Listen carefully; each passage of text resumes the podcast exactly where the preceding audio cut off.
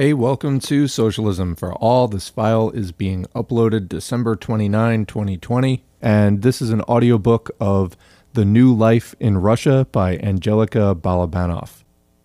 Angelica Balabanoff lived from 1878 to 1965. She was born in the Ukraine and exposed to radical ideas while a university student in Brussels. She settled in Rome and began organizing immigrant laborers in the textile industry, and later became a leader of the Italian Socialist Party, then the Italian Social Democrats, which at that time was the name for what we would know today as communists.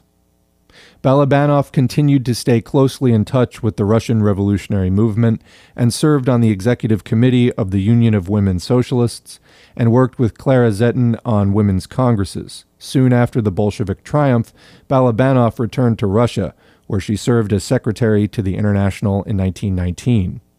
She later became a critic of Bolshevism and returned to Italy, but the rise of fascism led to her exile in Switzerland, where she edited the Paris Avanti in 1928. She continued to be involved in socialist activities internationally until her health began to fail in 1964. So, this work, again titled The New Life in Russia, is from November 8, 1919, published in L'Avanti, transcribed for Marxists.org, the Marxists Internet Archive, in August 2002. Thanks, as usual, to the Marxist Internet Archive for making thousands of Marxist texts free and readily available to anyone with an internet connection.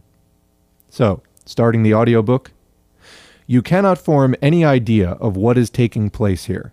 One witnesses daily the miracle of reorganization of an old, decrepit, and rotten system which only the new regenerative forces can put life into. One looks on at this work of constant renewal going on amidst attempts to boycott it, to sabotage and blockade it in all directions. The spectacle is infinitely inspiring. It fills you with pride.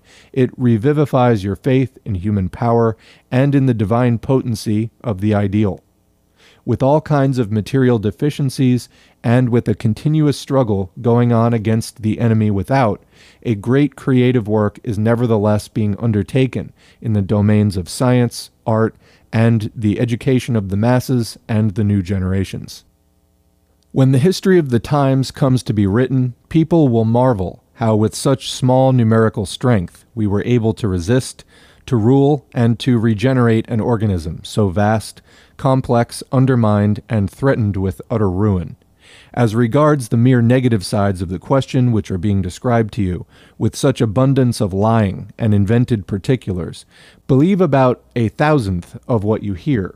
Then compare it with what is happening in the other countries, and you will see that the consequences of the war are felt much less here than elsewhere.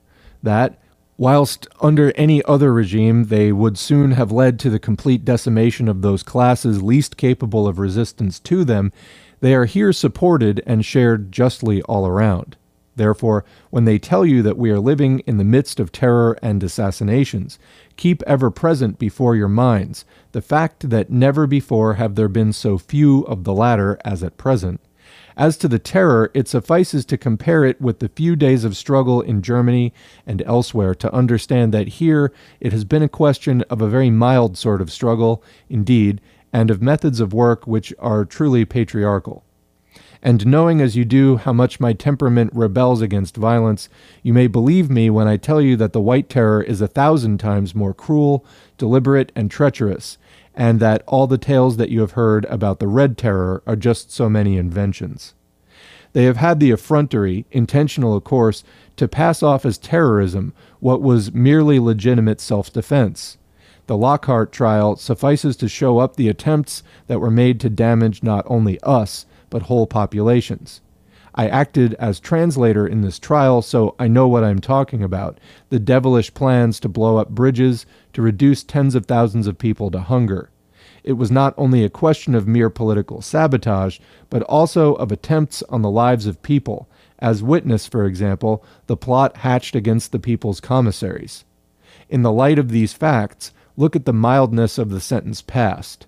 Those most directly concerned in the plot and the foreigner who had been proved guilty of espionage was allowed to remain here. The carrying out of the sentence was put off, with a view to an eventual exchange of prisoners. And this is the quote, Red Terror.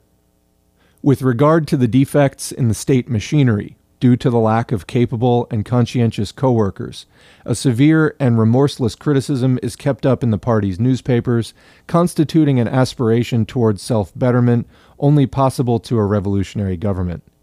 The crux of the whole matter, insofar as internal politics are concerned, is that the government and the communists in general have to suffer the consequences and take the responsibility for the acts of enemies, of traitors, of impostors, who find their way into our ranks, of employees and officials who act contrary to the good faith, carry out acts of sabotage, and strive by every means in their power to put obstacles in the way of normal life. In spite of all this, the country lives and is reconstructing itself. New organizations spring up, although the flower of the working class must leave the work of public administration and go to the front. If you but knew with what joyful spirit of sacrifice the work of recruiting goes on here. I have been present at meetings of Red officers which, in the spirit of enthusiasm and courage shown, were truly religious in the best sense of the word one always feels the difference between the war for the masters and this war, which is our war. The people and their leaders are firmly convinced that the workers of other countries will not allow the Russian Revolution to be drowned in blood, nor the German Revolution either, which through untold difficulties is slowly steering towards victory. At the present time, the fate of the peoples depends on the proletariat of the Entente. Encouraging news continues to reach us. And that's the end of the audiobook. So, a uh, few quick notes there from me. Um, of course, the German Revolution did not succeed, uh, needless to say. The also the white terror that she refers to. So red is the color of socialist revolution and the socialist flag. White is the color of counter revolution. So when the capitalists try to attack your new revolution and reprivatize and get their stuff back, uh, we've seen a lot of that in South America lately. Uh, that is the White Army and the White Terror. So that was what it was called uh, at that time in Soviet Russia, anyway. So, and as far as you know, along those lines, what she was saying about all the lying that the capitalists are doing about the you know supposed atrocities of the Red Army. Uh, I mean, we still see this today as like you know the Soviet Union killed 80 bajillion people, etc. Um, yeah, they can't stop lying. I mean, because you know this socialism is such a direct threat to imperialism. It threatens to starve them of all the raw materials that they need to, um, you know, stay dominating the world in the way that they do. And uh, they they have to lie. They have to use violence. And um, you know, we see that particularly. Look at Venezuela. Look at Bolivia. Um, those may not be out and out uh, Marxist revolutions, um, but they are left wing, popular national liberationist movements that are anti imperialist and are trying to, um, you know, have a non exploitative.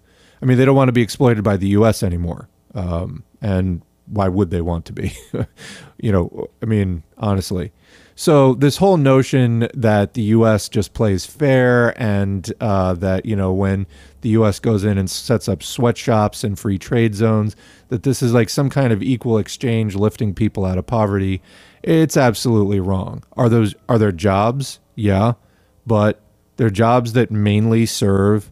Uh, you know, they produce a ton of surplus value for the United States uh, corporations and they keep the people there pretty much in just a cycle of poverty and misery. So, I mean, you know, in that case, it's like if it were me, I'd rather just have the free time, not have the job, uh, where it's not actually lifting you out of poverty. It's just kind of breaking up your society and your whole way of life. So, anyway, socialism offers an alternative where you can have the development, but with dignity, without exploitation. All right. On that note, I'm going to leave it there. This has been Socialism for All. Thanks to our current patrons whose names are on the screen. If you'd like to support us, you can go to patreon.com slash socialism for all. Also follow us facebook.com slash socialism, the number for all. We had an old page at FOR all, and it got throttled to death by Facebook. Thanks, Facebook, after we reached uh, 5,000 likes. Yeah, so um, less of a priority, but it does exist Also, here on YouTube, leave us a comment, hit like, share, subscribe, click the notifications bell. Please also uh, share this, you know, into your Facebook groups, Discord servers, Reddit subs, wherever you are online. We'll catch you in the next video.